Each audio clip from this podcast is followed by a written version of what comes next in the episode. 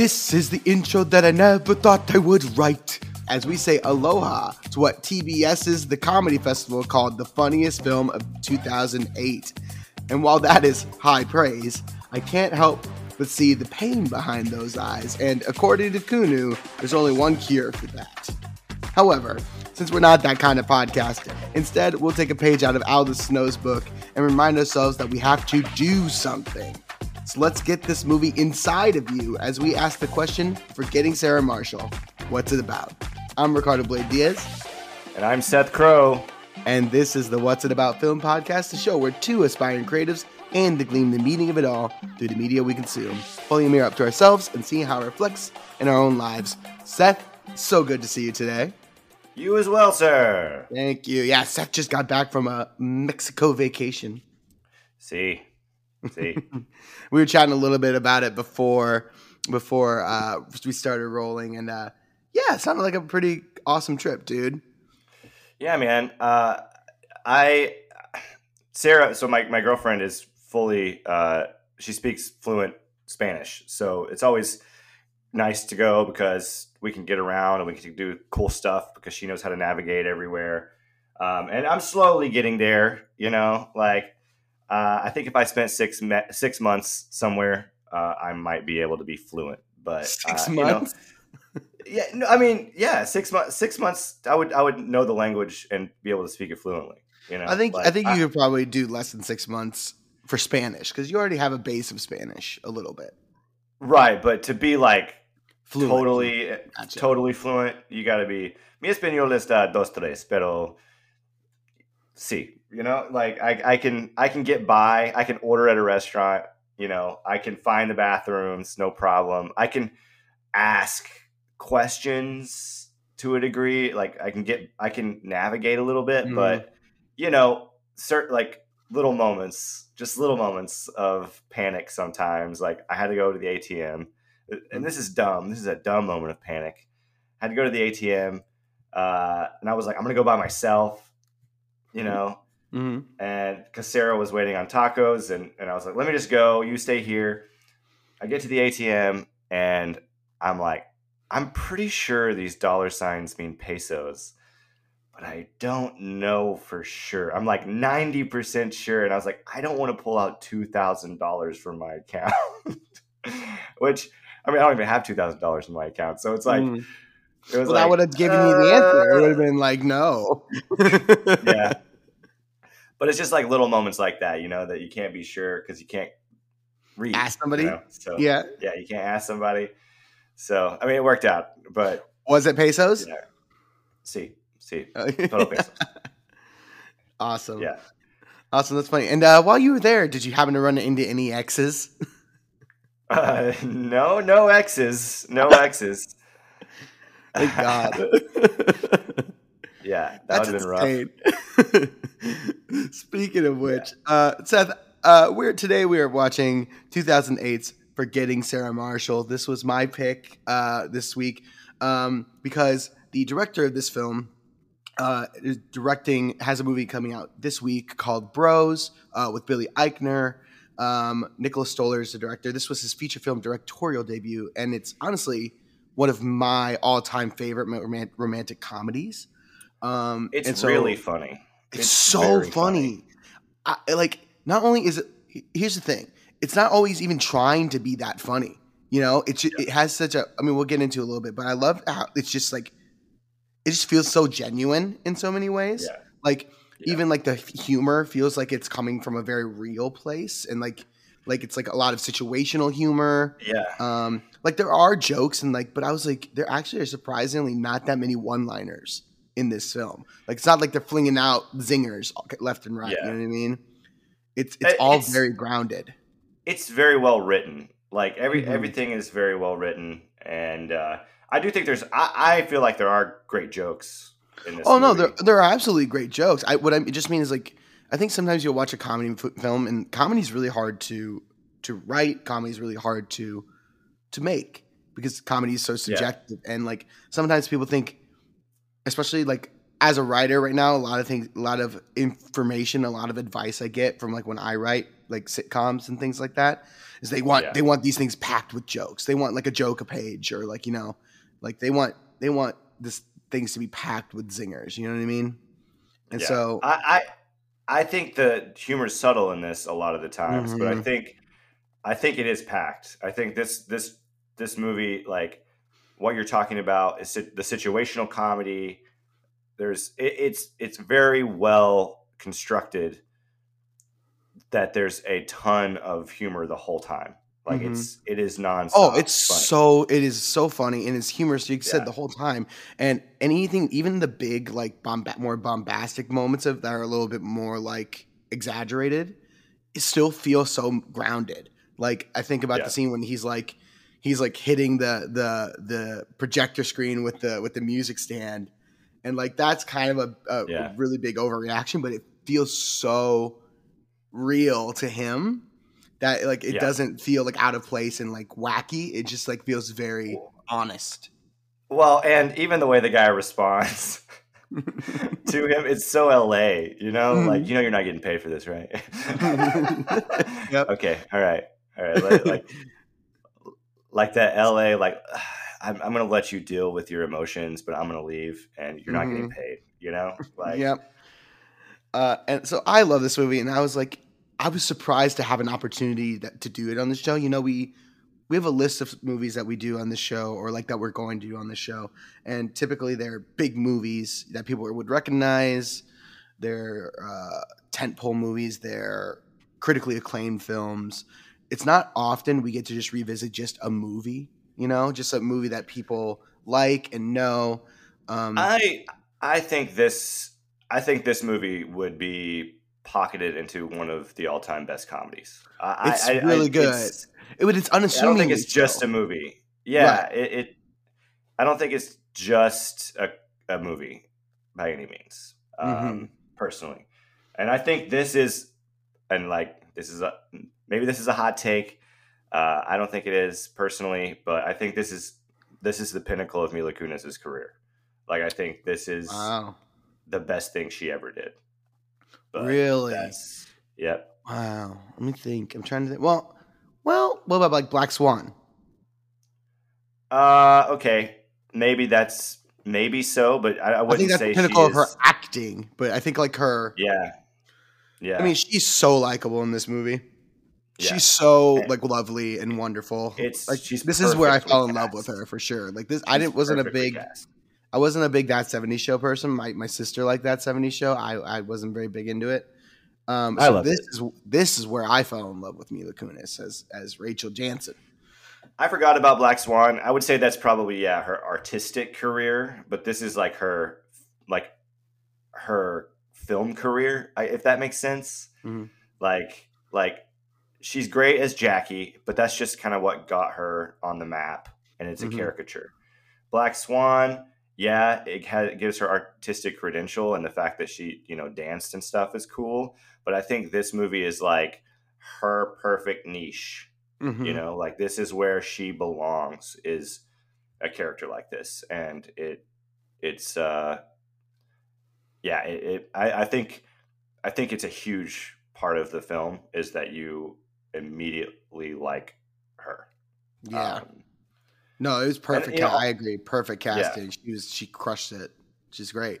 and and i think the, all the character like what's so cool about this movie too is all the characters are so grounded and you don't dislike any of them really they're all Mhm. people you know No, and- even even aldous you know like by the end of the movie you're kind say, of on we're- team Yeah, I was just gonna say that even even the characters that you're supposed to like hate, like like like Aldous Snow, like Sarah Marshall, like you can see certain things that you like about them, and like like you're like, okay, this is the person, and yeah, they they they're flawed and they they do things that aren't really great, but like there's still something to like about them.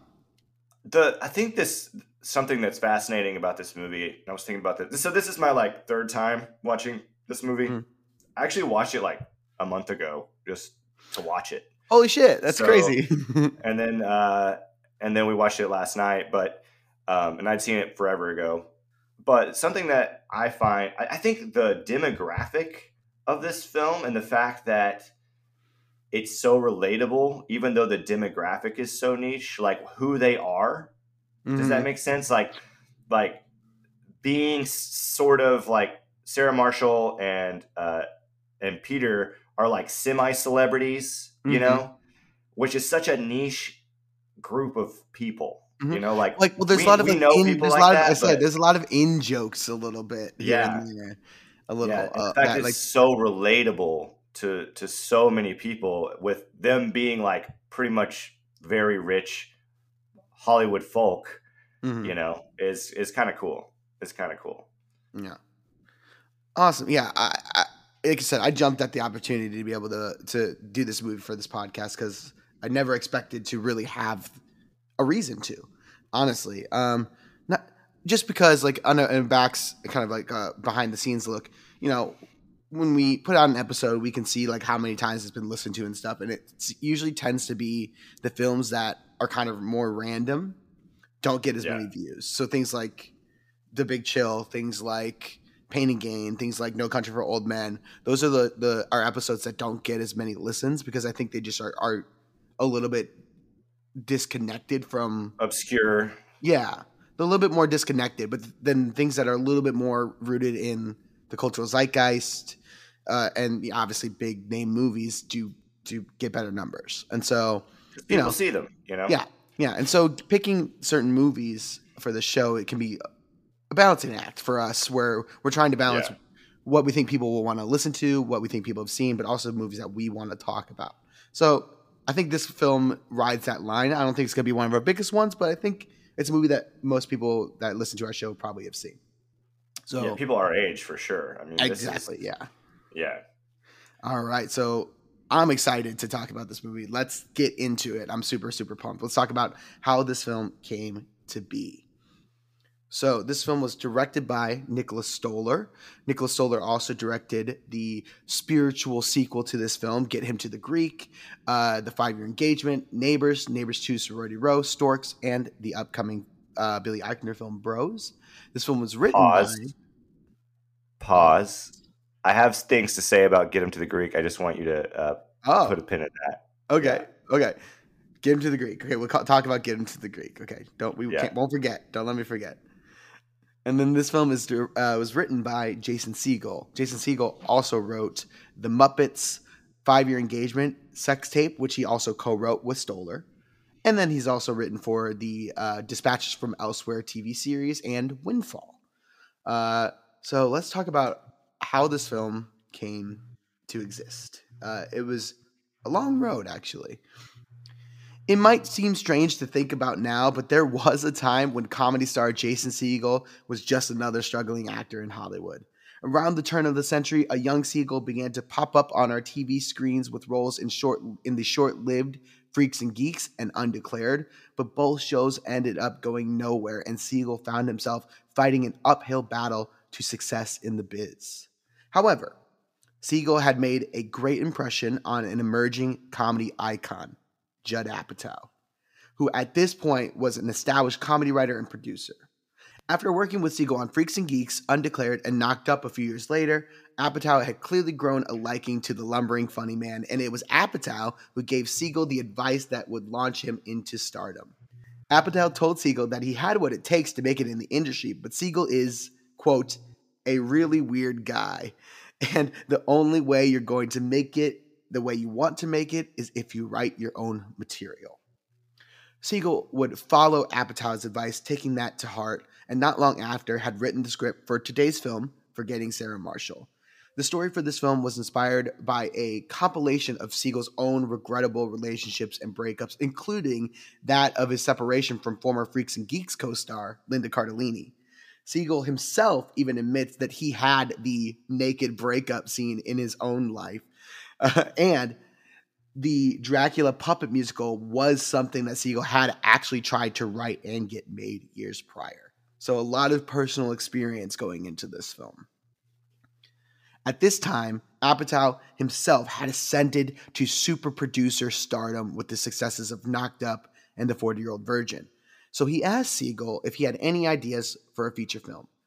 Segel gave Apatow a rough outline of this script, and within three days, he had received contracts from Universal to make the movie. And after a few rewrites, the film was officially a go. Segel and Apatow brought on their close friend Nicholas Stoller to direct the film in his feature film directorial debut, and the cast was filled out with a few Apatow regulars, and they were all brought together to film in both Los Angeles and Hawaii. Ultimately, the film would go on to be a massive success after it hit theaters in April of 2008, grossing over $105 million on a $30 million budget and receiving an 83% on Rotten Tomatoes, a rare feat for a comedy. The film would also make Segel a household name as his career as a leading man took off with many rom coms under his belt, and as the lovable lawyer Marshall Erickson from How I Met Your Mother. 2008 is now 14 years in the past, and yet Forgetting Sarah Marshall remains one of those enduring rom coms of the last 20 years, creating a cultural impact that I'm not sure is always getting its due. But for me, I think this is certain. We won't be forgetting forgetting Sarah Marshall anytime soon. That's the story of forgetting Sarah Marshall.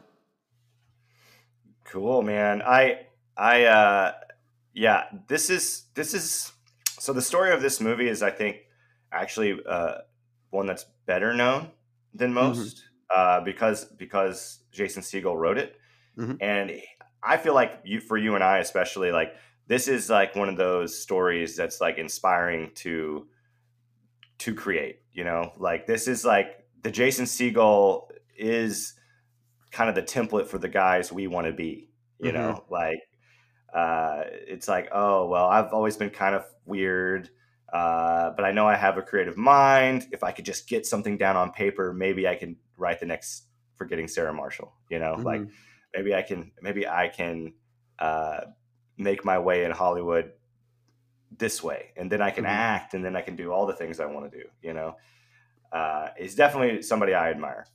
Mm-hmm. Oh yeah, agree. And you're right. Like that me, like you said, me and you are both probably considered like like we talked about. We're not cool in the traditional sense, right? You know, we right. never were. And Segel himself was like, I wasn't really cool. Like, you know, I've heard, I've heard him do interviews where he talks about, you know, he was a basketball player in in high school, so he was kind of an, the athlete guy, but secretly he was like going to like theater theater camps and like taking theater classes and yeah. putting on puppet shows in his room that he would film and so he was kind yeah. of like a, a, closet weirdo. Um, yeah, yeah, yeah. And and that translates into like when he gets his freaks and geeks break, you know, and and and kind of the, that's where he met Apatow because uh, Apatow was an executive producer and writer on that show. Man, and so freaks and geeks. Yeah. Um, a, and so yeah, what, what a, yeah, what a show. I mean, and you know, Seth Rogen, James Franco, Linda Cardellini, uh, a lot yeah. of them got their their starts there it's the um, foundation um, for like so much now, you know, mm-hmm. which is which is wild. Yeah, and uh, something I love about Apatow, and you know, I don't always love his films, but something that I really like that he does, he does these non-traditional leads a lot. So like yeah.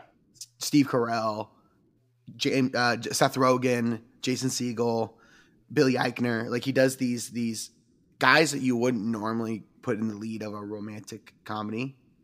Yeah, you know, and and puts them front and center. And it's obviously for somebody like me, uh, something that is wonderful to see because you know you don't yeah. always see yourself in that context sometimes, especially when traditional Hollywood romantic comedies are two very pretty people who meet and fall in love type of thing. You know, yeah, and it's like yeah. okay, no, like we can have our love stories too, type of thing. So it's really nice. Um, and yeah, like just for the fact that he, you know, is talented and and see and uh, Apatow really liked Segel. He's like he got to a point where it's like, you know, uh, rising tide raises all boats type of situation. You know. Yeah. Yeah. You know. Yeah. And so because he was just made a good impression on Apatow and became pretty good friends with him, like he's like, hey, I'm in a place where I can make anything. Like I, I can greenlight anything. What do you What do you got? Yeah. You know. I, I'm I am so jealous of that cast. I'm so jealous of that cast. You know, like that's mm-hmm. that's wild. Talk about right place at the right time. You know, mm-hmm. like, but you know, we can dream still, right? We can dream still. I mean, it's not over. You know, I was just like thinking, like I listened to a, a podcast, this uh, Script Notes podcast, which is a screenwriters podcast. I highly recommend for any writers out there. It's fantastic. Um, uh, it's two screenwriters, uh, John August and Craig Mazin. Um, Craig Mazin, who was the writer creator behind Chernobyl, and who's also the writer showrunner of the upcoming Last of Us on HBO. Yeah. You know, he had a career mostly writing comedy. Like he wrote like The Identity Thief. He wrote superhero movie, the pair like the the spoof movie about superheroes. Like a lot of his career was like very like middle of the road comedy stuff. And you know, not really great, not really respected work, right? Quote unquote. right. And then he writes Chernobyl, and his whole career like takes off. And then he gets to write The Last of Us on HBO, like one of the the biggest Wow. video game adaptations of all time. You know, so like, Yeah. and he he talks about he's like, I don't know how this happened either. I just made it just kept making things that I wanted to make, and eventually like I wrote something that people like was like this has value. he's like, okay, cool, you know, and like that's the kind of thing that like you know that happened later in his life, so it's not too late for us. You know, he's like he didn't find his like critical acclaim until much later. Yeah. So there's time for us. it's for me it's like it's less about critical acclaim what i just like i have these ideas in my head Mhm. that i just don't know how to get out and it's like if i had the resources then maybe they could come out you know Mhm. and uh so for me it's like what is the thing that's going to like lead to me being able to get the things in my head on paper or or Mhm. or to be made you know I mean, I think that's something that that all writers and creators struggle with, right? I mean, so I just finished uh, this the horror this horror screenplay that I'd been working on for a couple years now, and I originally started writing it during the pandemic because I was like, I just want to write something silly and not put any pressure on it because sometimes like I take things things I'm writing so preciously that I can't finish them because it's not exactly coming out the way I want it to, or I'm just like struggling to get like get through it because I'm holding it so tightly. So I started writing this script. I was like, I'm just gonna let this be something that I don't really care too much about, but like is something for me to like Yeah. sharpen my my skills with, right? And it ended up taking two years to write, but it's done now, and it's not That's bad. cool. It's not bad. It's not the most amazing thing I'll ever write. I hope, but it's it's it's pretty solid, and I've shown it to a few people, and it's it's got gotten some pretty good responses. Um, cool. But like, it was funny because I was stuck around like page sixty, and Yeah. I, I was kind of starting to slog through it as like it started meaning something to me a little bit more as it was getting closer to being done, and then like Yeah. I got stuck right around page sixty, and I was like, I don't know if I can finish this, and then like one week. I had, I did a streak of like three days in a row where I wrote like ten to twelve pages a day, and just like it, like something just came over weird? me, and it was and it just Isn't that weird?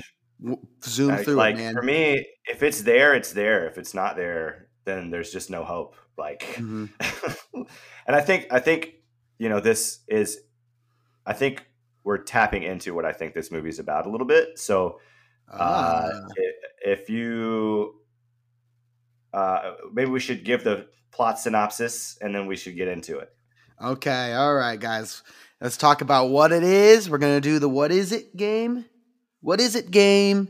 I don't know we don't really have a title for this yet. Some some what we should come up with a title for this game.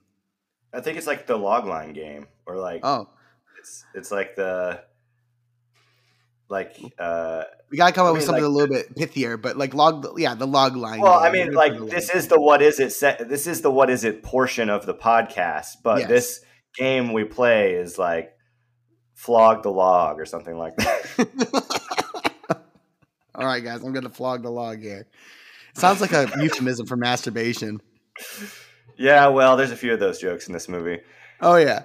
All right. So here is the plot synopsis, the log line for Forgetting Sarah Marshall as written by moi. And Seth's gonna score me. i'm gonna flog Shut up. After a messy breakup with his celebrity girlfriend, Peter Bretter decides to take a beautiful Hawaiian vacation in an attempt to get over her. However, he quickly discovers his ex is staying at the exact same hotel, but with her new rock star boyfriend. Perfect. I, I gave you a perfect ten on this one. Woo! Yes, I mean, Yes! I almost thought Jonah Hill should be mentioned, but because of the because of the uh, uh, getting to the Greek of it all. so here's the deal. Really quickly, I, I think that was a great long line. I Thanks. I gotta I gotta mention get him to the Greek. Go ahead. This is Really the time before we get into what is it Yes. or what uh So what's it about. what's it about? So I think there's a huge missed opportunity to make get him to the Greek a full spinoff. Why can't Mhm. this guy from I Jonah agree. Hill is in both? It, it's- it's just disappointing, you know. Mhm. And all it takes, all it takes is like a line. It doesn't take any, it doesn't take any effort to make Jonah Hill's character the same guy. You know, maybe maybe they're worried about him being too obsessive or whatever. But like, I don't know. It just feels like it, it just feels like you could start the character there in that place, that obsessive place, and it digress as the film goes. You know, like to make him a completely different character is just, I think, wrong. Um I think it's wrong. so here's my opinion on this. Cuz initially I I thought the same thing when I first Yeah. saw Get Him to Greek. Like like my brain was like this is a little confusing, you know, cuz this is the same Yeah. world and this is literally the same actor but they're different people. And so like at that time I was like this is confusing to me. Um however, now that I think about it I, I, and I'm a writer, it's actually would be way harder not harder, but it would it would change the movie a lot more than you think because the movie would then become about how like Aldous doesn't recognize him and they're like pat kind of they're like the way he treated him in the past like you can't really do the same movie with them having past history like that you know Maybe. like the I- I feel relationship like- would just be would be different I You do know what I think the relationship would be different. I think, I think, it would I it would, honest- I it would change subtle parts of the, adventure of the movie Yeah. You know I it, mean? it would definitely change. It would definitely change uh, Jonah Hill's character Mhm. significantly. He's a lot more relatable in Get Him to the Greek because he's Oh, like yeah. a regular guy with a girl. Yeah, he's a weirdo You Forgetting Sarah Marshall. yeah, he's a total weirdo. But I, I don't. I don't think it would take much effort, honestly, to get to the same character. I think you could. Mhm. I think you could write it to where it, he's like grown up a little bit. You know, it, it would take. It might take some a sequence of some kind. Mhm. You know, but I, I. I just think it's. I think it's as a fan disappointing. You know, They I mean. I would say this: like, had we gotten that movie originally, like, had it been the same character, I think we we couldn't imagine it any other way, right? In that metaphorical f- f- future, in that hypothetical future, there's no way we could think, oh no, it could be the same. It can be the same. It could have been the same actor, but different characters. We would never even imagine that. yeah.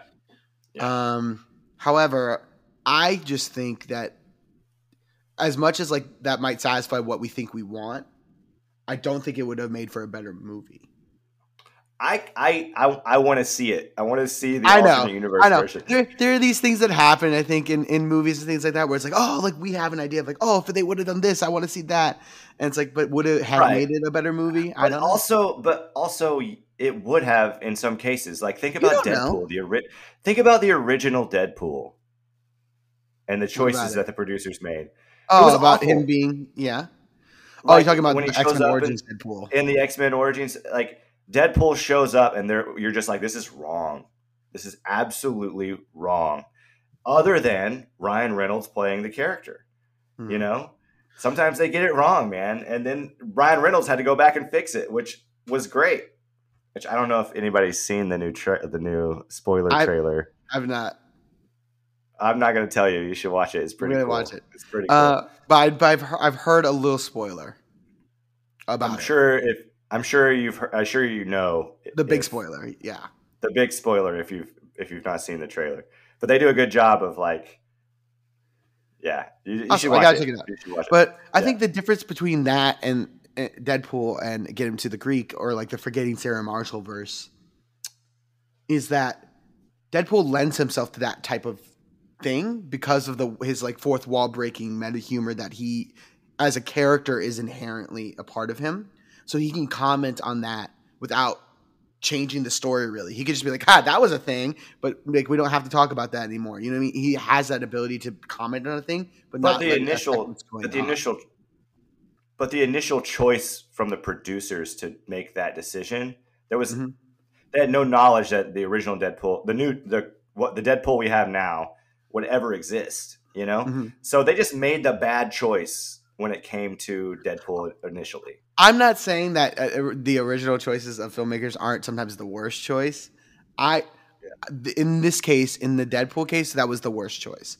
I'm saying for Get Him to the Greek, I don't know. I don't know because, like I said, we don't have this movie. I don't know if that necessarily would have created a better narrative and a better emotional journey for the character if he was if he was the same guy or if he's just a different guy. Let's uh, let's uh, Maybe we'll we add to Get Him to the Greek to our watch yeah, list. Yeah, yeah, yeah. We, we might need to. We might need to. But what I'll say on the matter is, I think it's almost false advertising. So That's it's a fair like, point. Like it was, it's So- almost like a stunt casting, almost. yeah, like, like you go into this movie being like, one of your favorite things about forgetting Sarah Marshall is that, like, like it's such Yeah, a that memorable relationship. Yeah, you know and so it's like oh man i would love to see a movie where it's just those two guys you know and so and if you think about it get him to the greek is way less memorable than forgetting sarah marshall like i've know people have seen like way less people have seen it and Mhm. it doesn't have nearly as good critical it's not revered quite as much. Yeah, no it's fun, So- but not not nearly as fun as Forgetting Sarah Marshall. But I, Yeah. I I like certain moments of Getting to the Greek quite a bit. I mean, the music is super memorable in Getting to the Greek, like the the song Yeah. about the clap and But think about the dynamic, the comedic dynamic. They, they, I think. Oh man, I don't, I don't want to keep talking about this, but I have to get it out. Uh, I think there's a lot more room for comedy if Jonah Hill's character is the guy that we. Then it's two. Mm. It's two clowns, you know, going back and forth, as opposed to, as opposed to a, a, a straight man and a clown. You know, like Jonah Hill is a clown. Jonah Hill should be a, like he's quippy and get him to the Greek and like kind of mean, but he's not. He's not doing what Jonah Hill does best. I don't think. I I mean, we like I said, we'll talk about this another time. But I don't- Yeah, yeah. I, let's- I love the I love the screaming Jonah Hill gif of him going like Yeah, I use that yeah. all the time. That gif when I get excited. I love that screaming Jonah Hill myth gif. Uh, but yeah, so let's talk about this movie. Let's talk about forgetting yeah, Sarah Marshall Yeah, yeah, yeah. and Sorry. what it's about. So, Seth, I'm going to ask the question since this is my pick. I'm asking the question today, and you're going to tell me what you think. So, Seth, ah, I hit a bag. So, Seth, forgetting Sarah Marshall, what's it about? Oh, okay. I mean, I think if I had to boil it down to one thing, personal growth. And uh like, you know, there's a lot of of, of love stuff uh in that uh like but if I like the movie obviously has a lot of like romantic stuff going on. Um, but I think what's what it is really about is personal growth and finding a way to become your full imagined self or imagine self so hard word uh, full full reaching your full potential and how you don't really have a lot of control over when and how that happens it's really difficult to um to just decide to do something you know Well, uh, we, we've talked about this on the show a little bit about like risks and things like that, but like, like you said, like personal growth, like real, actual like growth as a human being, is so hard to self-generate. Yeah You can't just like be like, Yeah, I'm going to make a major fundamental change about myself yeah out of And nowhere. It's, it's It just I mean, doesn't- sometimes like you hear those stories about like, you know, Dwayne the Rock Johnson just deciding not to be depressed anymore, and he just like becomes the epic monster of a human being that he is, and it's like, I, I don't know if I buy that totally. I feel like there had to be like a foundation of continuous trauma or something, and then finally something switches in his head. I, I don't think that it's impossible that a light switch can turn on and off, you know, for personal growth. But usually it's slow, methodical, and uh, un- unexpected. You know, usually something is a, there's a catalyst. You know, something triggers, or it's not growing as a human being is not easy. I mean, like I relate to this character so much. I relate to him painfully so almost. Um, and you know, I have like I, I kind of mentioned earlier, I have so much stuff in my head that I want to get out, but I just I have a hard time doing it. And uh, my fear is that I'm never gonna, and I'm just I've missed the boat, and uh, it's it's hard, you know. Um, I, think the best metaphor in this movie for personal growth uh, is the cliff. Um, Such a good scene too. Yeah, I, I like. So like Mila Kunis is able to make the leap, you know, um, pretty easily. But you know, even then, it, it's only with Peter up there with her. She's I, don't think she's ever actually been up there, which is kind of implied. Mm-hmm. Uh, it's like, oh, I hear that's a pain in the ass, you know, like so it's like she would never have gone if he hadn't wanted to go, and mm-hmm. then she's able to jump, and she knows people jump off there. I'm sure she's like aware that it's a place people jump off of. But like when so like she's able to do it, right? But it took she had never gotten to the point without Peter, right? So mm-hmm. like she wouldn't have gone and jumped without him. Mm-hmm. And then you have Peter who go wants to go up there and he gets all the way to the edge and he's like, I'm not jumping. He didn't even think like he couldn't even get to the point of like knowing that he could jump. And then she jumps and it's like, oh hey, now I have to jump. And then I, I killed her. I killed her.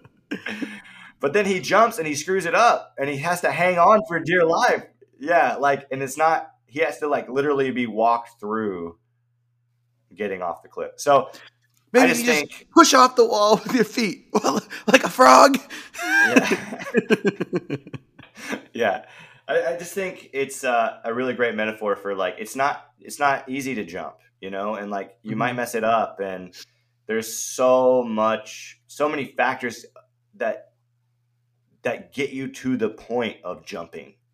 You know, like mm-hmm. she's just like, just leap, you know, and it's like, yeah, you have to have the desire to, or at least the will or the faith or some just something pushing you to the edge. But mm-hmm. um, it's it's really hard, and it doesn't always go the way you plan it. And mm-hmm. um, and I think the metaphor overall with Hawaii is that sometimes you do have to give yourself time. You know, sometimes you do have to relax and just, you know, have the have the Malibu and pineapple in the morning mm-hmm. to get to the point of being able to do other things, you know? Mm-hmm. And I, uh, yeah. Uh, well, yes, I, I, personal growth is definitely like what, like you said, like what is so just inherently built into this into this film about like yes i totally 100% agree with you. I think what i would just mix into that a little bit more is an idea of comfort zones. Yeah. like where you get where you get comfortable.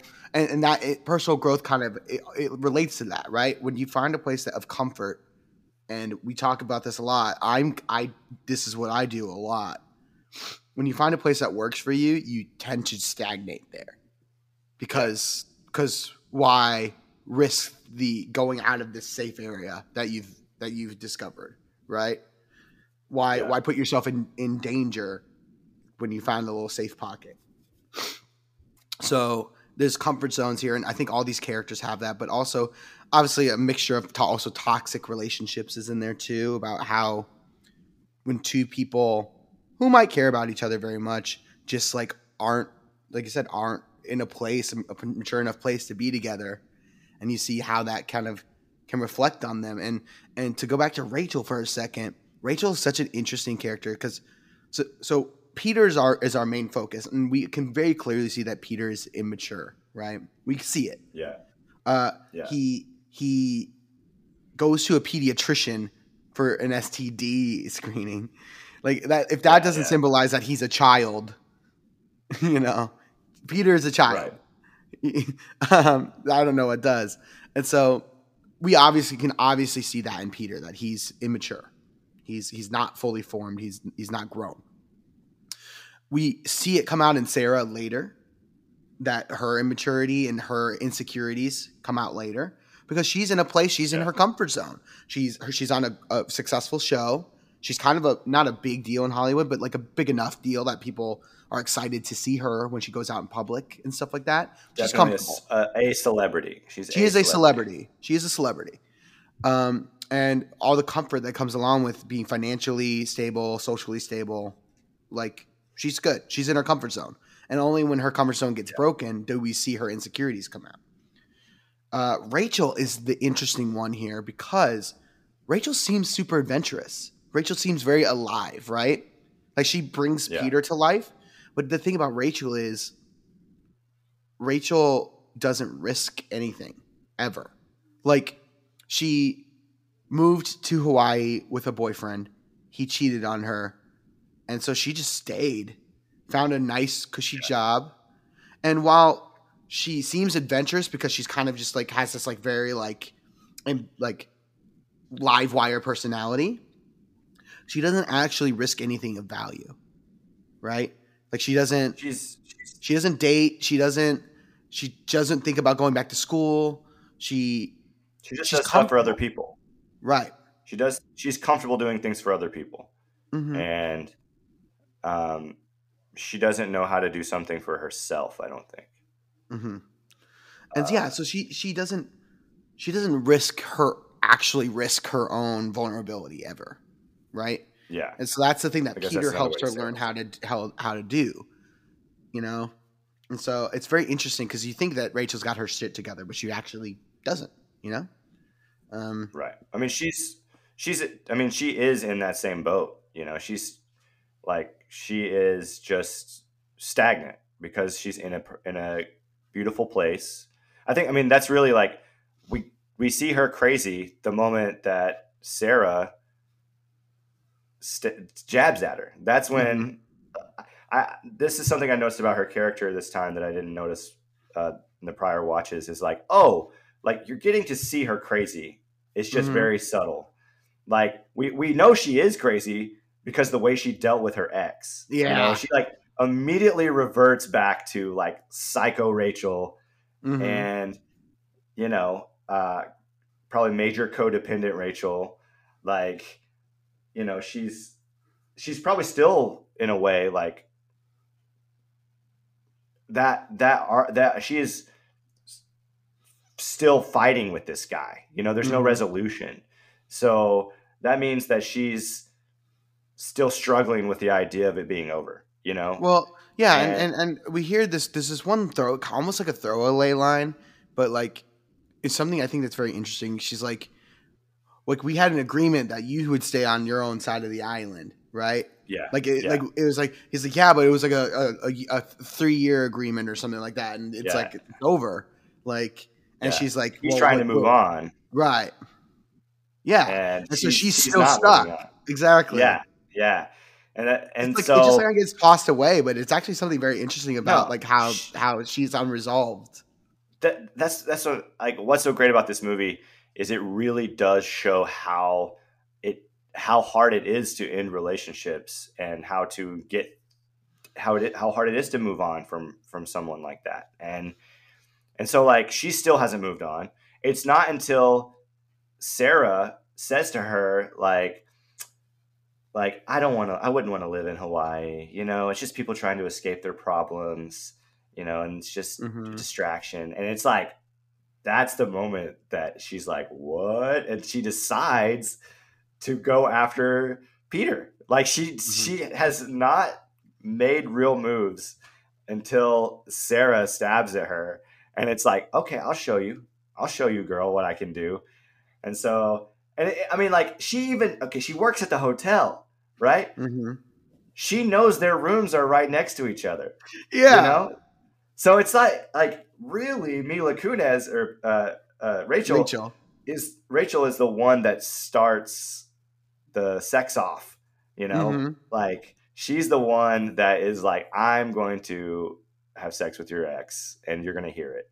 That like hmm you know, and she's like, and she knows what she knows what Peter's doing when he joins in, and you know, like it's it's that like that's her crazy. Like you see her crazy in this movie way more uh, if you pay attention, and so yeah, uh, uh, I don't know why we were talking about her. Uh, while well, we were talking well, about well, we were talking we were talking about comfort zones and and like there's Yeah. a personal personal growth and how when you find a comfort zone, it's really really hard to move past it.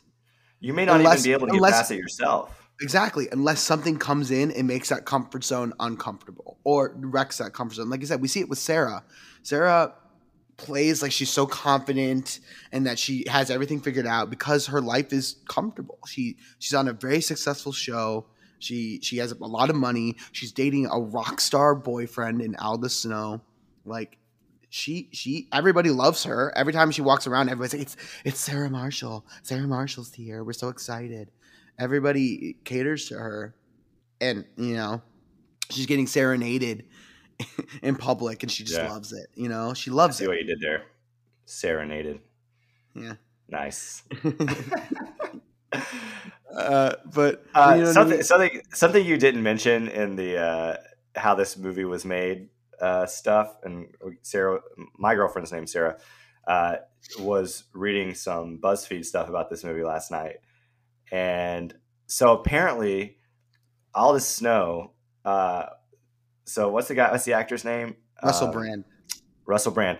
When they when they were casting this, he showed up to the audition. He was like, you know, like I I, I kind of glanced at the script, but what's it what's it about? so like he hadn't read the script at the beginning of the Oh, audition, and so like they rewrote the character entirely for based him. off of his inter for it based off- his interaction at that audition. Oh my god! So, I mean, isn't that crazy to be That's that funny. charming? To be that charming, just show up and be like, "What? I, I'm not really sure what's going on here, but you know, I want to play." So Let's give it a try. Let me, give it, let me give Yeah. it a try. Let's give it a go. and, and another one, another real quick thing, like movie thing, like I think the most unsung character in this movie is, uh, uh I think his name is it's it's whatever Paul Rudd's character. Who- Chuck or Kunu means Chuck. He's Yeah, great. Yeah, yeah. He has so many good lines. So funny. Apparently, he's like he was one of the ones that was able to improvise the most, and so like a lot of that stuff was improv. And um, of Oh course, my it's Paul Rudd, but he's so the Yeah. weather outside is weather. yeah, like you sound like you're from London. Like that moment when he's like suffering on the beach and like they're waiting for the uh, for the meds, and he's like, "Oh, you sound like you're from London." it's great. Oh, Um, so- my, I my other favorite, my other favorite line from him was when they're out on the ocean, and he's like. He's like, I really respect that you just be able to be like out here, you know, not really caring about time and just like, he's like, yeah, he's like, he's like, I, I'm not really sure how old I am. If I don't want to, you know, put a number to it. He's like, well, I guess if I had to put a number to it, it'd be like 44. And then he has this beat, and he's like, fuck, like, oh fuck, like he never thought about how old he was before. Uh, it's great. Uh, It's great. Ah man, I stopped wearing a watch when I moved out here. Yeah. Oh man, that's so great. Well, yeah, my phone has a clock on it, so I don't really need one. Yeah. No, Kunu's Yeah, great. Let Kunu be your instincts. Don't try to serve. Don't do it. All right, now pop up. Okay, no, no, do less. Do less. Yeah. no, you got to do more great. than that. You're just laying there. It looks like you're boogie boarding. He's great. So, what in? uh, So I guess we've both landed on comfort or uh, personal growth is a theme, and that that comfort zones. I wouldn't call them dangerous, uh, but they're just because sometimes you need a comfort zone to be able to grow. You know, like you can't if you're constantly expelling energy, you're not going to be able to use like So yeah, you will like it's really hard to grow when you're constantly under threat, right? Yeah. Like if you think about it like this, if you try and grow a plant on like the side of a cliff that's constantly like eroding away, it's gonna be really hard for for that plant to establish roots to be able to grow, right? Yeah. And so there needs to be a little bit of stability that you're able to then grow from because like you know there's like the hierarchy of needs right you can't really Yeah. you can't really be comfortable in your life if you don't have certain needs met so like you're right comfort zones aren't necessarily a bad thing like being being in a safe place is not bad necessarily. But it's when you think that safe place is as far as you're willing to go.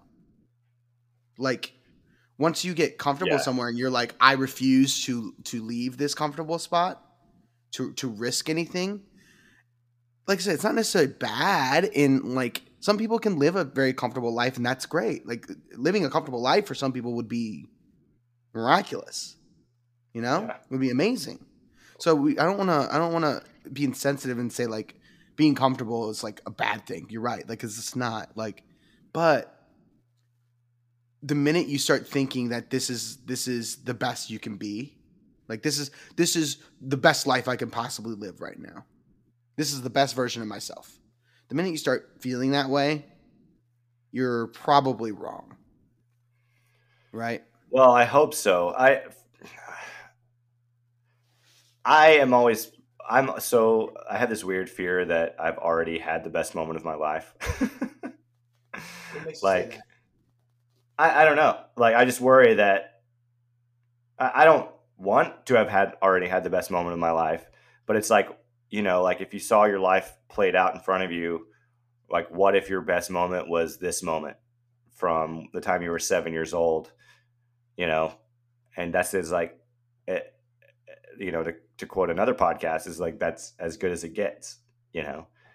Um, so it's like a this weird fear that I have seth i don't think you've had your peak moment when you were seven I, I mean, maybe not. I don't know.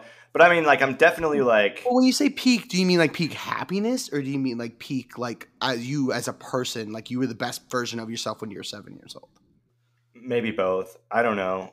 I, I don't know. I, I, I, that's only half of what I wanted to say. Like, I'm getting convoluted a little as usual, but I, you know, comfort zones are like, what if, yeah, like what if I, I'm scared I'm going to give up, you know, like on, Mhm. on the things I, I want, but at the same time,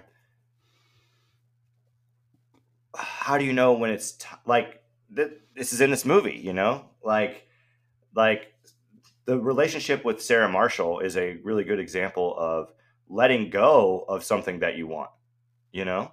Mhm. Uh, so how do you know how do you know when to let go of something you want? And and letting go of something sometimes letting go of something you want is how you grow as a person, you know? And so Yeah, I was just this. So I think I think the way to think about that is like the thing that you want doesn't necessarily mean it's the thing that's best for you, right? And so like Right. part of growth is real. Like how do you know when? I think you know when when you've reached a point in your growth where you can recognize it. yeah. Um, Yeah. So so we see But- in the beginning of this movie, Peter in his house has so much like couples memorabilia. He's got calendars, he's got mugs, he's got so much plastered about him in this relationship. Like he puts so much of his self value in his relationship with Sarah. Yeah. And then when she comes in, she's like, I can't be with you anymore. He doesn't even understand why. And because he's just so codependent on her, you know, and he just Yeah. doesn't see his own behavior. And it's not until he's able to get away, like, you know, his little, his comfort zone gets shaken. And so he has to Yeah. grow. And it's not, and we even see him backslide a little bit when, when he and Sarah partially hook up a little bit uh, towards the end of the movie, because like you said, it, he he's just on that precipice of fully being understanding that that what he wants which he, inside he kind of wants to be with Sarah again. Yeah. It's not Well, until that I think- moment that he realizes that's not what he wants and that's not what's best for him. He's grown beyond that. Yeah. And man, there's like three things I want to say at the same time. So, first, I want to say I think the whole, whole all of the Hawaii, being in Hawaii surfing is really great for like that scene with Paul Rudd though it's funny is very true, right? Mhm. Like do nothing, do nothing. Like like you got to do it, but you got to do nothing. You know, the, the- if you try too hard, you're gonna screw up. But it's like uh, it really is. You're just got to do it exactly right. You know? No, we'll figure it out when we're out there. yeah, yeah, yeah. But like, you don't. You don't. That's the way life works. It just it works or it doesn't. You know, Mhm. and you have to kind of just like roll with the punches or or like you have to make the effort but you just have to accept the fact it'll happen when it happens you know? And so that being said with peter and sarah at the beginning of the movie uh, or just like i don't think i don't think peter could have ended that relationship. I No, don't think he's way too dependent on her. I mean, Yeah. as soon as they break up, he's singing songs like, Peter, you suck. Peter, you suck. Peter, you don't have anything of value. yeah yeah you know, he, he thinks of himself as, as nothing. And he uses self deprecating humor throughout the whole movie. And, like, yeah, that's like very relatable. It's very disarming. But, like, there's an element of truth in that. As someone who uses self deprecating humor quite a bit, yeah yes, it is a way of like diffusing and making yourself seem safe around people and like making yourself relatable to people. But at the same time, there's such an element of truth in what you're saying about yourself. You know, you No, truly it's- you believe totally believe it yeah you totally believe what you're what you're making a joke about, but you're phrasing it in a way that makes it seem like you're kidding. But truthfully, Yeah. you're not. And Peter Yeah. does it constantly, and and undercuts Yeah. himself. Oh, like I'm not a musician. I just do tones on the show, and you know, he constantly is undercutting himself. You know, Yeah. And so I guess it's like he he because he couldn't have done it like it's he didn't choose when to grow. You know what I mean? Mm-hmm. Like and I think I think that's relevant. I think and, and that's it's really what I'm getting at I think with what like my thesis is is like you really have to like let go. Letting go doesn't letting go might mean you're letting go on the side of a cliff you know what i mean? Like like it it, it might be scary but i do think that mila kunis is right or or rachel is right when she's like you'll be fine. Like like you have to believe you're going to be fine.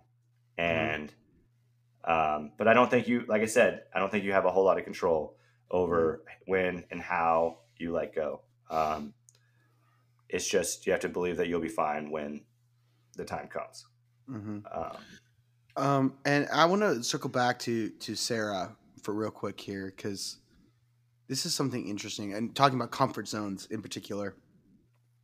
So, like we said, Sarah is established. She's she's good. She feels like she's set, right? She's kind of Yeah. on this semi arrogant. She seems like she's a little bit arrogant.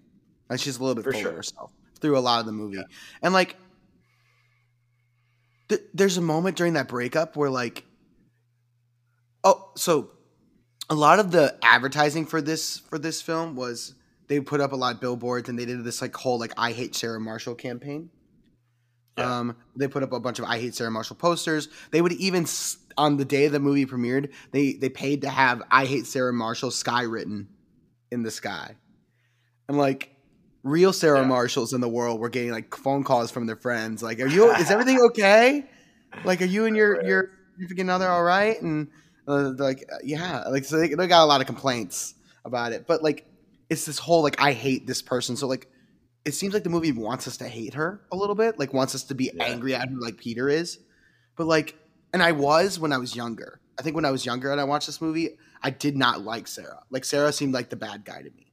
And she's not necessarily the good guy, quote unquote, but she but when I watched it this time recently, there's that she gives that little mini monologue of like why are we breaking up and like peter just doesn't understand and she like gives this whole speech about like i've tried so hard in this relationship Yeah. like i didn't not just Yeah. leaving because i'm being selfish and because like you're not good enough for me she's like i've put so much into this relationship and you just aren't going with me you know Yeah. She's like, I feel like I'm moving forward, and I feel like you're holding like an anchor. And you're holding me down. You're. She or she uses, I can't drown with you.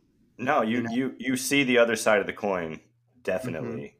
Which I I appreciate. You know, like Mhm. that's when you go, oh no, like Sarah really cared. She cared Mhm. probably more than he did, and then just couldn't do it anymore. He, she did care more than he did because she was trying and he wasn't. He was just there, you know, Mhm. let it just being comfortable, and she was uncomfortable. Mhm. And I believe her when she's when she says like I I did everything I could to Yeah, to yeah. to make this to help you get to where you you want to be and where you need to be, and you just couldn't do it. And like sure, like she cheated on him, and that's not that's not great behavior. And I think like she's super flawed, and we see that when her show gets canceled. Right? We see Well- her her her comfort zone break. And what does she and do then she immediately? loses, and then she loses Aldous, right? And yeah, and then what does she do So immediately? She reach. She's drowning, and he's he's floating. Right? He's been buoyed up, and now she's drowning. And what does she do? She reaches for a comfort zone. She Yeah. reaches for security, yeah, safety. He's safety, yeah. And I- and that scene that scene is so so great because that's what it's like really you know it's like not ever like you know i to start getting to maybe start or finish i don't know we're getting close to the end here but we got time. uh, yeah, I, I just uh, you know I've been through a lot of breakups, um, and it's not ever easy. It's it's very very rarely just like one and done conversation. You know, um, there might be another conversation where you get back together, back and forth, back and forth.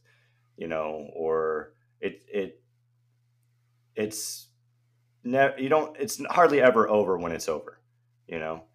Um and if it is that means that like something like you had to draw a hard line in the Mhm. sand to be able to move on. And uh yeah so like that scene where where they're both showing weakness is really real to me. Like it's really like human you know? And and like even even as like he can't perform like is very interesting you know because Mhm. his head is somewhere else um the whole time even though like he's weak as a person like I, I love that like when he's like as a man he's like like oh, you can keep trying you can keep going you know like like he's so he so easily succumbs to like her his desire to be with her that he's like even though he can like physically see it's not working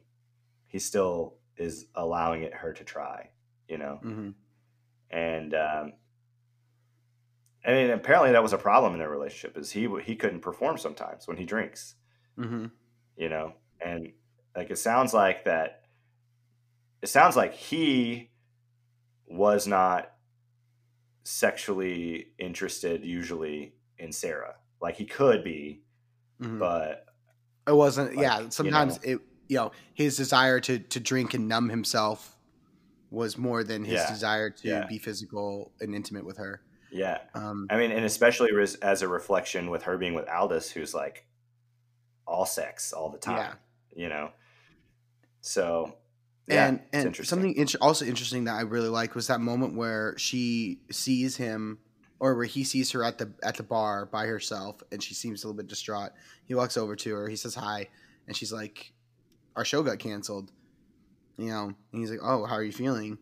and she kind of gives that like packaged answer that like we we give to Yeah. all of our significant others and our, our families and things like that whenever we want them to not worry about us right oh it's okay Yeah. yeah. this is this you know i can you know this is an opportunity for me to do this and that you know it's that's bull crap obviously that's not how you really feel and so there's that moment where he's like look we're like past this as as in our relationship um like don't bullshit me just tell me how you feel like stop Yeah. Stop, you know.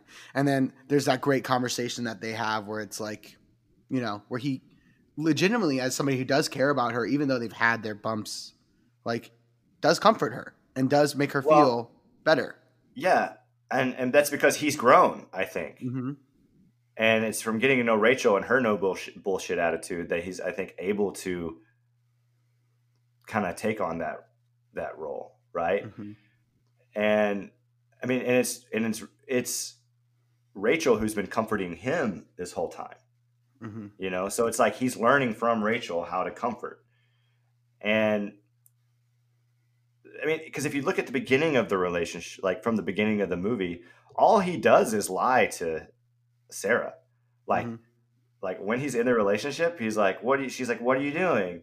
Uh, working, and he's eating a bowl of Froot Loops, and she's like, "What are you eating?" And he's like, "Salad." you know, like, Mhm. like he's just lying to stay comfortable, Mhm. and he, he gets by on his like funny personality, you know, Mhm. and because he's got he's so fun to be around that she loves him, you know, Mhm. but he's not doing anything. Mhm. But so I, I I would like to bring up For- the, all the all the snow of it all real quick here, and his role in this movie before we get into a little bit more personal stuff because I, you know, me and you both have some stories and some you know relationship stuff that like is messy, you know, um, which this movie definitely dives into the messiness of like I said the messiness of breakups and and the the clean breaks don't exist, you know, No. they just don't. But Aldous Snow, I think, is so interesting of a character because he's behavior wise probably one of the more gross characters. Like, kind of his behavior is kind of gross, but the thing that he does that's makes him a little bit charming, and a, and like why he got a spinoff and was so popular is because uh, he's so confident and he is unapologetically, for better or worse, fully himself. yeah, he's Right. authentic. He's authentic. We talked about that, yeah, last week about authentic. He's he is authentically himself, and it's through his confidence that like Peter starts to gain confidence in himself. Like Aldous Snow, several times throughout this movie, validates Peter. Oh, I, I you know I was listening to Sarah's iPod, and most of that music sucks, but I came across a song that I thought was really good, and it was your song. And he's like, Yeah, he's like, I think you're pretty great, and that's a rock, a world famous rock star. he's the like- most like he's the biggest celebrity in the movie, Right. You know, Right. Like he's Yeah, he's like a Mick Jagger type of rock star. Yeah. You know, yeah, yeah, Like- yeah, he's huge in in this world, and so yeah, um, to have that person be like, "You're very talented," you know, and I like you. yeah.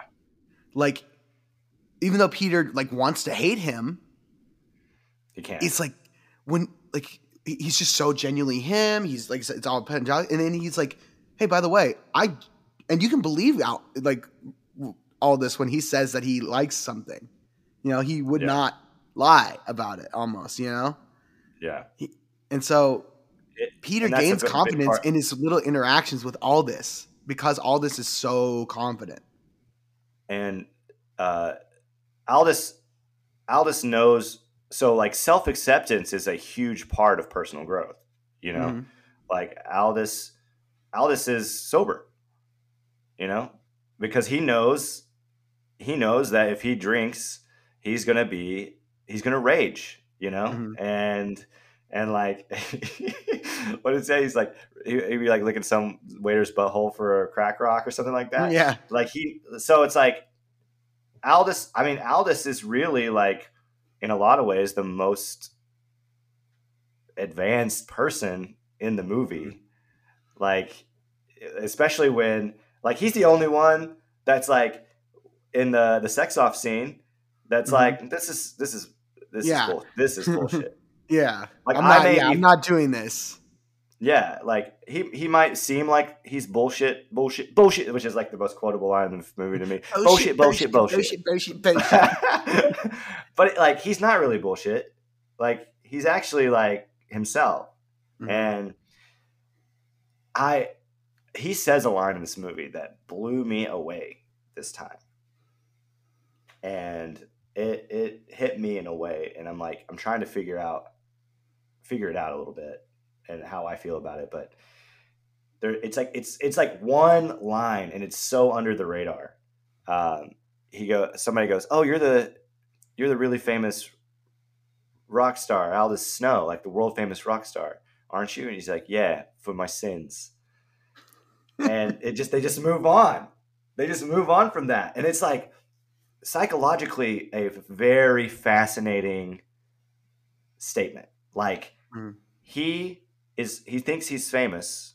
He he's a world famous rock star, but the only reason he's famous is because of the things he hates about himself, like the Mm. things that he has done that he regrets. And so that's super cool to think about. Like, super cool to be like, man, that would suck to get famous that way. You know, it's like now you have to live like this, and everybody thinks you're awesome and you hate yourself. So it's like to work through that is fascinating, I think. Mhm.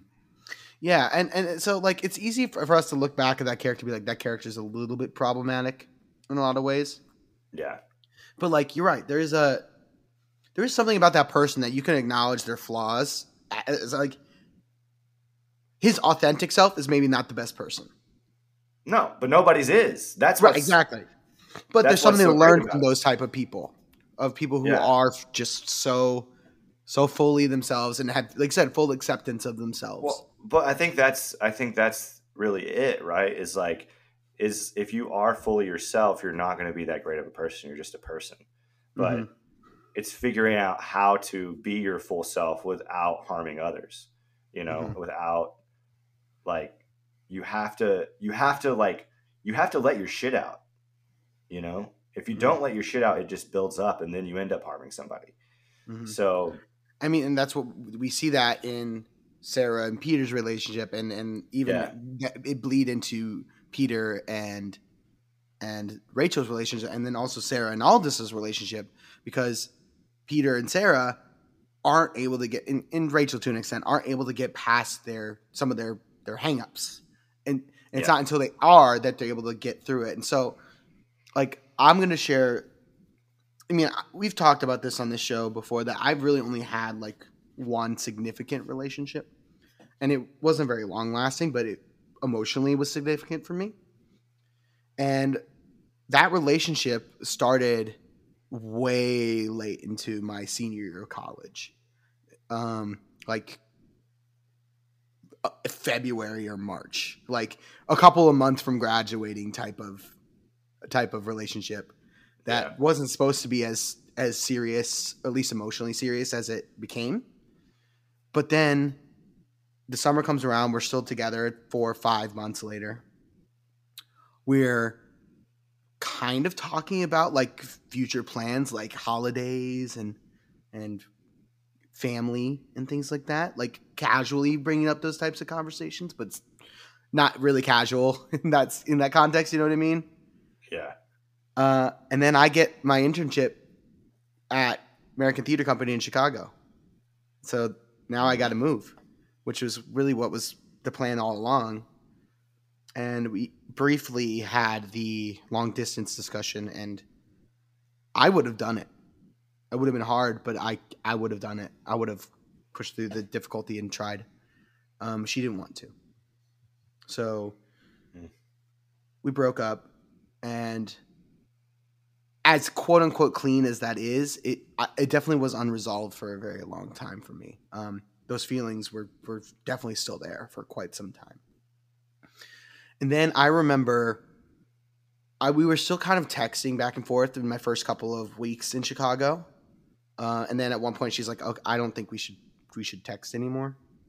And was, that was tough, but I was like, "Okay." yeah, Um, so tried to move on as time went on in that first year, and then one point she she texts me and she's like, "Hey, I'm going to be in Chicago um for a theater conference, a collegiate theater conference." She asked me if I knew any actors who could be in this stage reading that she was doing, if I could recommend anybody. Um, I was like, "Yeah, let me give you some names." Um, but while you're in town, like, let's catch up. Let's you know grab a bite, grab a drink, coffee, whatever. You know, whatever you're available for. Like, let's uh, let's do that. Um, and she's like, yeah, absolutely. I'll let you know. And then she never gets back to me. I was like, okay. But a, uh, uh, uh, former classmate of both of ours was also at that conference coming from a different school. He had transferred and was teaching at a different school, uh, university after that.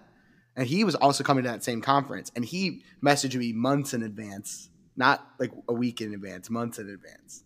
And was like, hey, I'm to be in town. Let's get food. You know, let's catch up. So I drive down to downtown to see him. He's like, come to the stage reading I'm doing, and then we'll go grab a bite before I head to the airport. I was like, cool.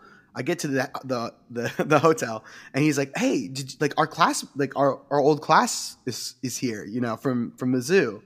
And I was like, oh really? And he's like, and you know, like blah blah blah is here, the the my ex. He didn't know that she was my ex because we, Oh, wow. because we didn't tell anybody that we were, especially any of the other grad students. We didn't tell any of them that we were dating because it's a little, it's not against the rules, but it's definitely not like people aren't excited about when that stuff happens. Yeah. So like we we didn't weren't telling a whole lot of people. So a lot of people, I graduated with a lot of people not knowing that we were together, um, at all. And it was a five month relationship, so it was a long time of hiding stuff. But anyway, he had no idea that we had dated. So he's like, hey, you know, like they're all here. And I was like, oh, really? That's interesting. he's like, so you told them that I'm here? And he's like, yeah, I told them that you're here. And I was like, it's like, that's great. and it's like, they, they said they may join us for, for lunch. And I was like, all right, cool, whatever. And so I go through the play reading and we're getting ready to head over to lunch. And he's like, oh, they just, they just texted me and they said they're not coming. I was like, I figured probably not. Hmm. and so I told him while we were at lunch, I was like, you know, like me and this person used to, we're seeing each other before I moved here. He's like, oh no. and so it was crazy. So anyway, I had lunch with him. It was perfectly like, it was great lunch, perfectly pleasant. I'm driving back to my apartment and I get a text from, from this girl. Why didn't you tell me you were at the hotel? It's like, I didn't know you were at the hotel until we were leaving the hotel Mhm. you knew I was there. Why didn't you say something? You know, you knew I was there the whole time. Hmm.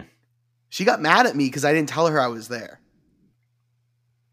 That's just her gaslighting you. I think. I think See, it's that's what- and- yeah. And so, like, now I'm like, I'm like, look, like, I had to work really hard to try and, like, get through this unresolved feelings that I have for you. And then you're going to, like, play with me like this, right? And it, it, it's really tough. And, like, I was trying to be very mature about it. Like I said, like, I, I put the ball in her court if she wanted to hang out. She never got to me. I didn't, you know, didn't make a big deal about it. I was like, okay, I can accept that.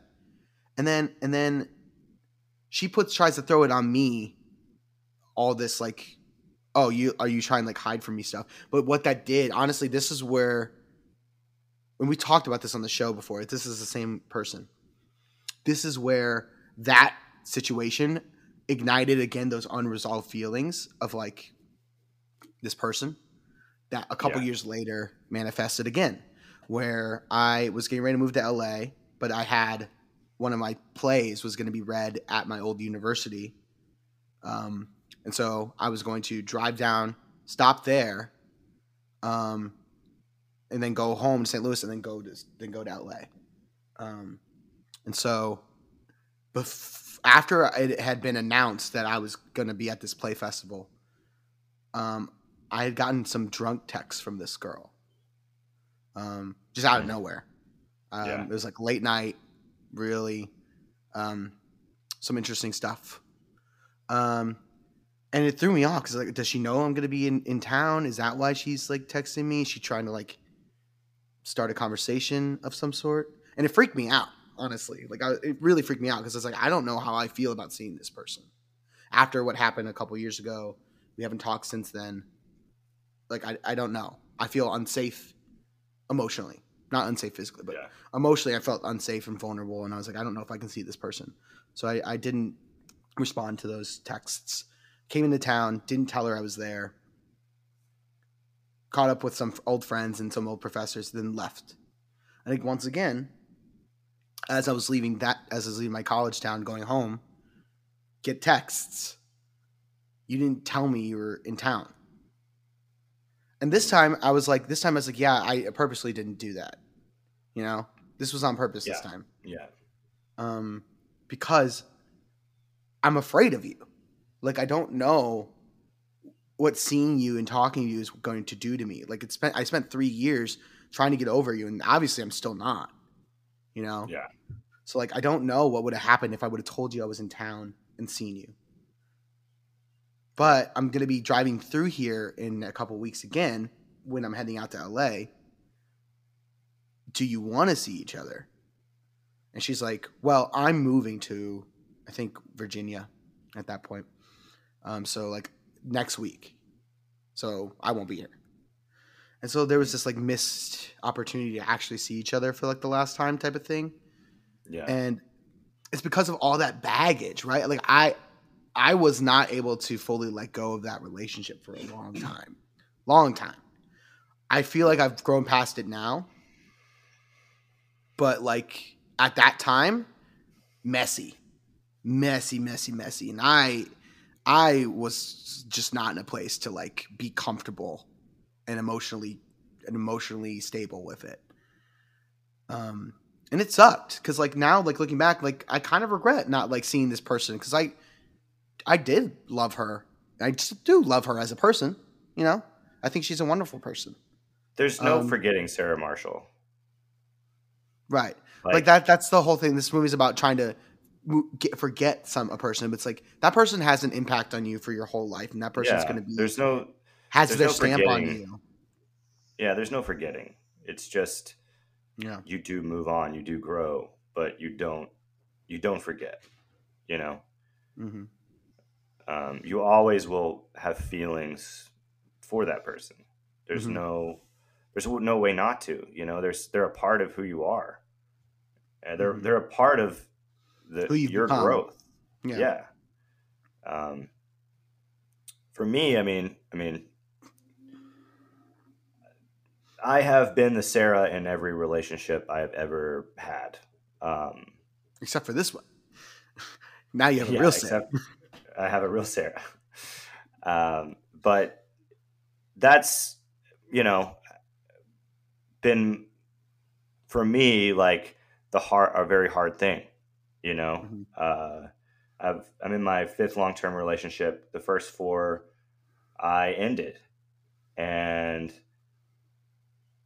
that if you're the if you are the one that ends relationships you can't help but eventually go wait a minute am i the one that's should like did i give up you know um so like I- think that I, I was I definitely wasn't ready for those relationships, but I don't think those relationships were as wrong. Some of them were as wrong for me as I thought they were. You know, Mhm. um, like I have uh, like one person in particular was you know was my absolute best friend, but I was it, it wasn't going to work long term because I wasn't physically attracted to this person. Um, and so I realistically, I'm not going to be able to maintain this relationship, you know, and I, uh, I yeah, I had to get out.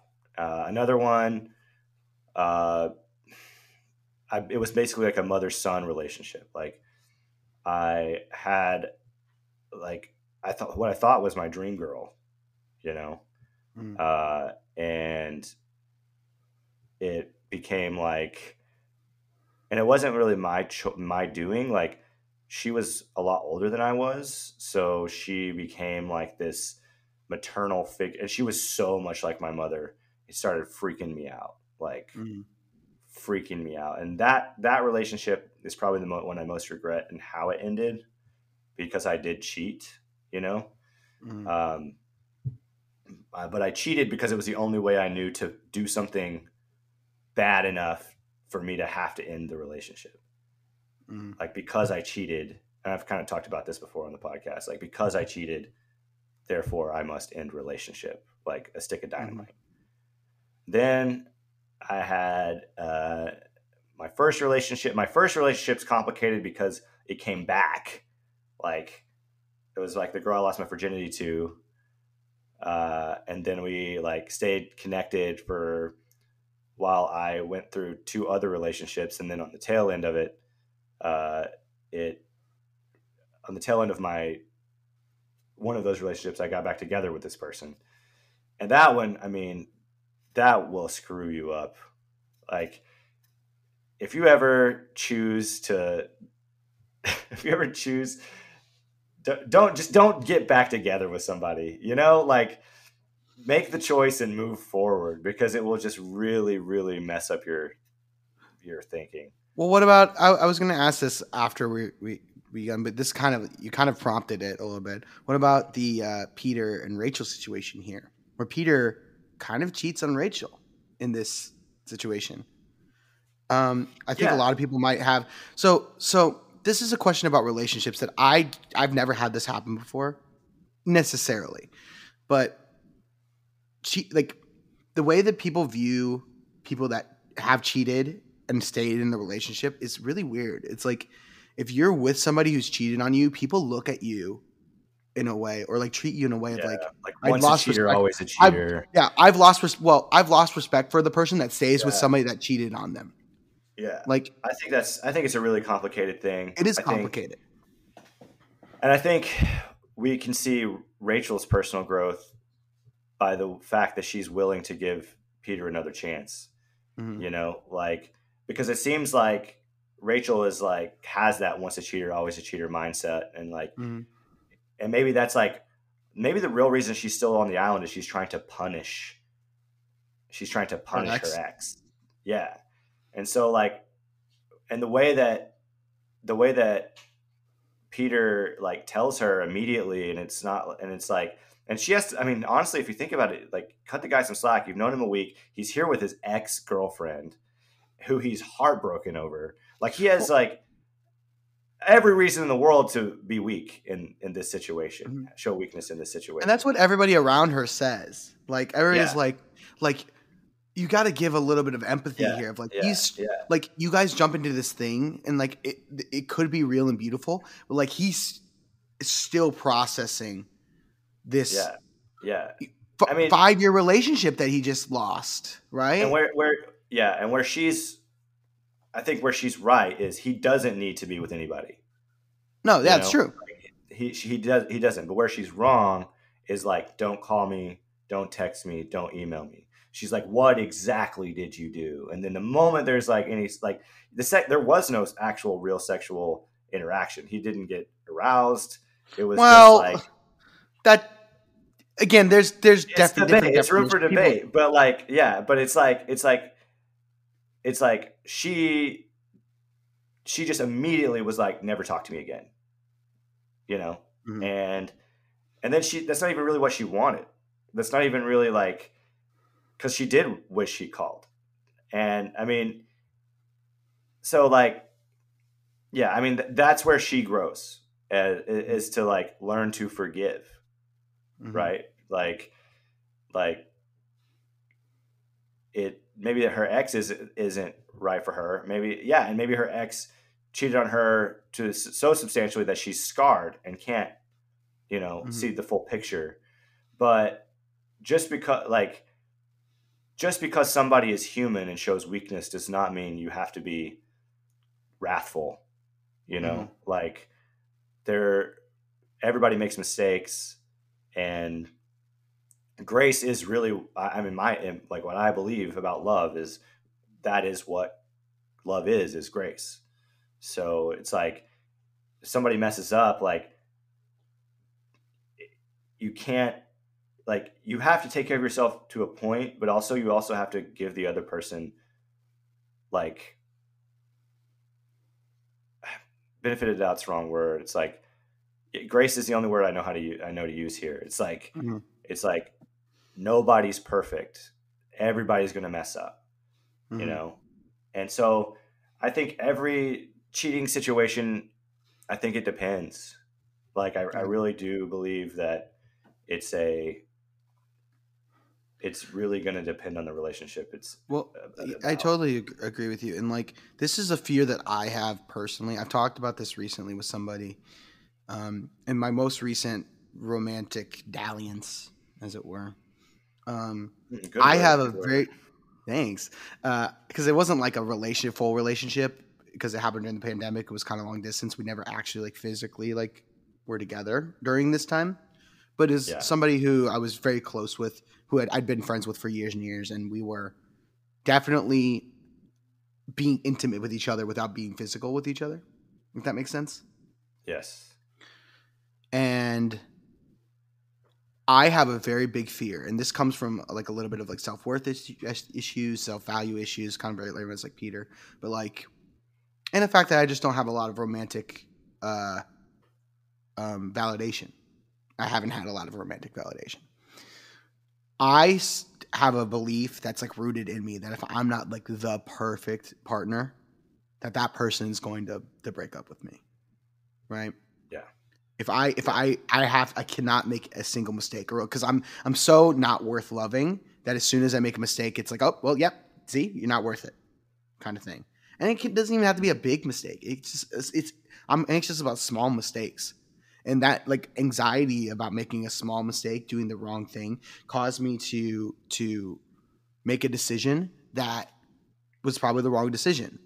And when the the person, my partner, found out about it, it was a betrayal of trust, right? It wasn't anything Yeah. super super serious, but it was enough that that person was like, "We're not together anymore, and we, we will never be together."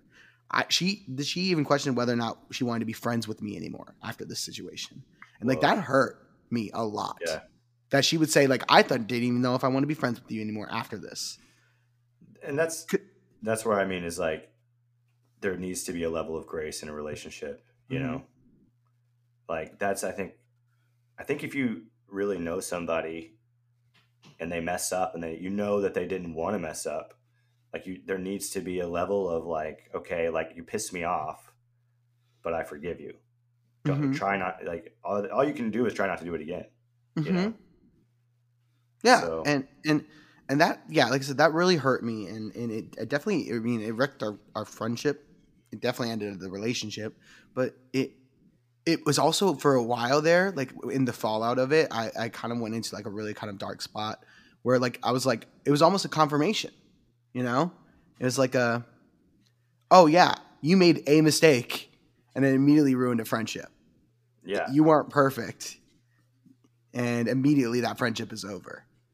So like it Well, for, i've moved past that and i don't believe that necessarily in this situation anymore. But at that time that's what it felt like. It felt like a wow like you really do need to be perfect. and this is like so sometimes and and this is something that drives me crazy about us about people is you end up committing like you have to commit the same mistake over and over and over again until like it, it doesn't usually take one go at something to learn. Mhm. like it takes a lot of fucking up to learn. And uh and so maybe that i mean this and this is coming from like therapy from my past and like like maybe there is a self-fulfilling prophecy there ricky you know? Like maybe you choose people that have that expectation of you because you have that expectation of yourself so I don't know. i don't know if i do a whole lot of choosing. Uh i don't know. I don't know. I think it's more it's probably more subconscious than you realize. Mm. like and that's what i'm saying is you don't have a whole lot of you don't have a lot of control. Um i i from a i, I know this relationship right? I know the relationship you're talking about. I won't say any names. Mm-hmm. from a macro perspective i think you put effort into this relationship when you didn't need to. And Mm. And so eventually like like ricky you're a really lovable guy like you're one of like you're like one of the best dudes most genuine best dudes i've ever met and so like yeah you might come off as a lot and this is come this is coming this is coming from somebody who comes off as a lot Mhm. like you might come off as a lot when you might first meet someone. But Ricky, if if you give anybody enough time with you, you're gonna wear them down. so like, so what I'm saying is, is you chose this person based off of whatever gut instinct to wear down. Mm-hmm. And the truth is, is you shouldn't have to wear people down. You know, like it shouldn't it shouldn't be about you getting them to like you. You know, you should just be able to be Ricky and they like you. You know, Mm-hmm. so. And I, I like honestly, maybe you need to become a like I don't I don't mean to be your therapist here, but maybe you need to maybe you need to become aware more aware of when people actually because like maybe that's not even on your radar bro. Like maybe Mhm. maybe the way people act when they like you makes you dislike them because you don't have to obtain their obtain their grace you know? Like like you feel like you have to earn it. And i think i think that's pretty accurate in you bro is like you feel like you have to earn everything you get and Yeah. uh, yeah and i don't think i don't think that's the way it is Fair enough. Fair enough. All right. I didn't mean to cut you off with going through your your relationships, but like, you know, like I said, it was just a question that I wanted to ask you about, you know, the complexity of like making mistakes in relationships and things like that, and particularly with cheating. You know, yeah i've made a lot of mistakes people uh, have such staunch views about cheat- cheating. I've made a lot of mistakes. Um, I'm still learning. Um, I still make mistakes. Um, for me, I'm I'm, you know, I have. I think the only thing I've wanted as much, if not more, in this world uh, than like an acting or like a an artistic career is a is to be with the person I'm supposed to be with you know? And it is by far the it's definitely the catalyst to my own personal like it has made me work on myself more than anything else is my desire to be with the right person. Um and uh, you know i'm not married yet. I love my partner. She is by far the kindest person i've ever met um you know, only time will tell. Um, but it's relationships are not easy. That's Mm. what I do know. And a lot of the time, like, like self, you have to work on yourself.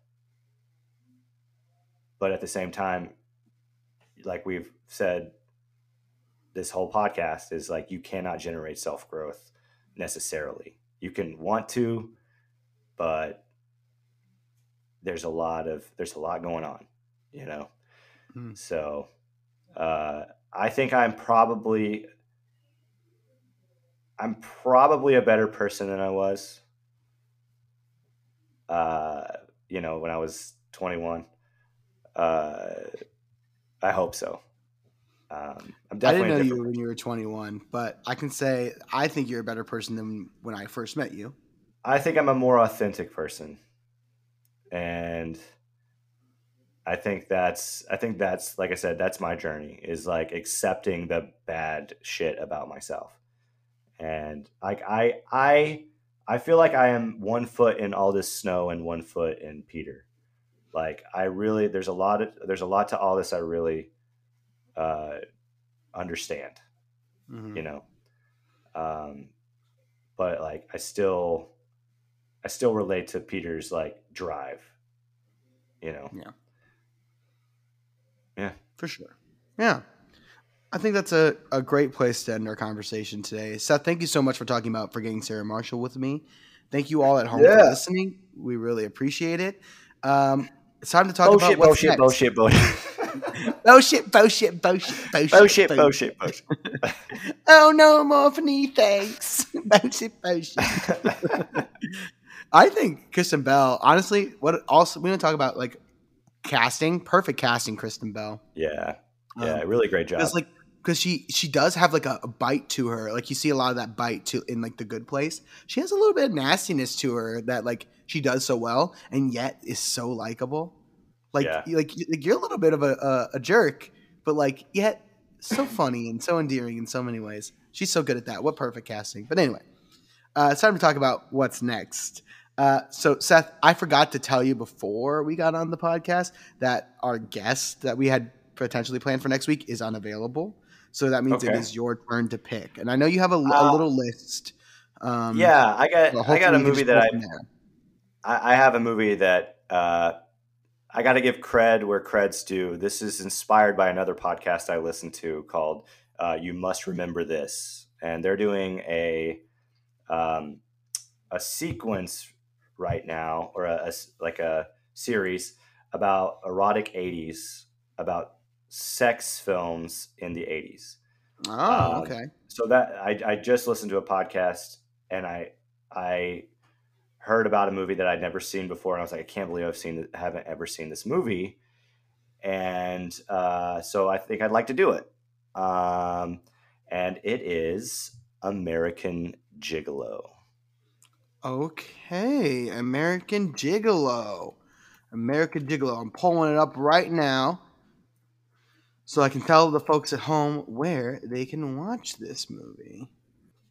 Here we go. it's a, it's Okay. a very famous movie Yes, it is. it is a movie movie but we just did Sarah Marshall so I feel like Yeah. we can do a movie movie No, it's a movie. Yeah, and it's like you know, it's like uh, Oscar nominated type movie. But yeah So Yeah. yes, it's uh, American Gigolo from 1980. It is 1980. If you would like to watch American Gigolo along with us, you can watch American Gigolo on Roku, Sling TV, Amazon Prime, and Philo with a subscription. You can also check it out on YouTube, Google Play, Vudu, and Apple TV to rent. And it looks like you can also watch it with a Paramount Plus subscription. cool So that is where you can check out American Gigolo. That is again American Gigolo, the 1980 American Gigolo. Apparently, there is a a new American Gigolo that's coming out this year. I guess 2022. Hmm. wow good hmm. timing Oh, it's a oh, it's a series. There's a series Okay. American Gigolo that came out this year. Not that one. We're talking about the 1980 movie. so for those of you watching at home, we're gonna be watching American Gigolo. Uh, Seth, again, thank you so much for being here. Please go ahead and shout yourself out so the people know where they can find you. Yeah, you can find me at Seth Adam Crowe on Instagram, as well as the Birdy Word on Twitter. That's all one word: T H E B I R D Y W O R D. And you can also find my podcast on uh, Apple Podcasts and Spotify. That's the Crowecast. That's two words: T H E C R O W E C A S T. All right, thank you, Seth. And I am Ricardo Blayde Diaz. You can find me at Ricardo Blayde Diaz on Instagram and TikTok.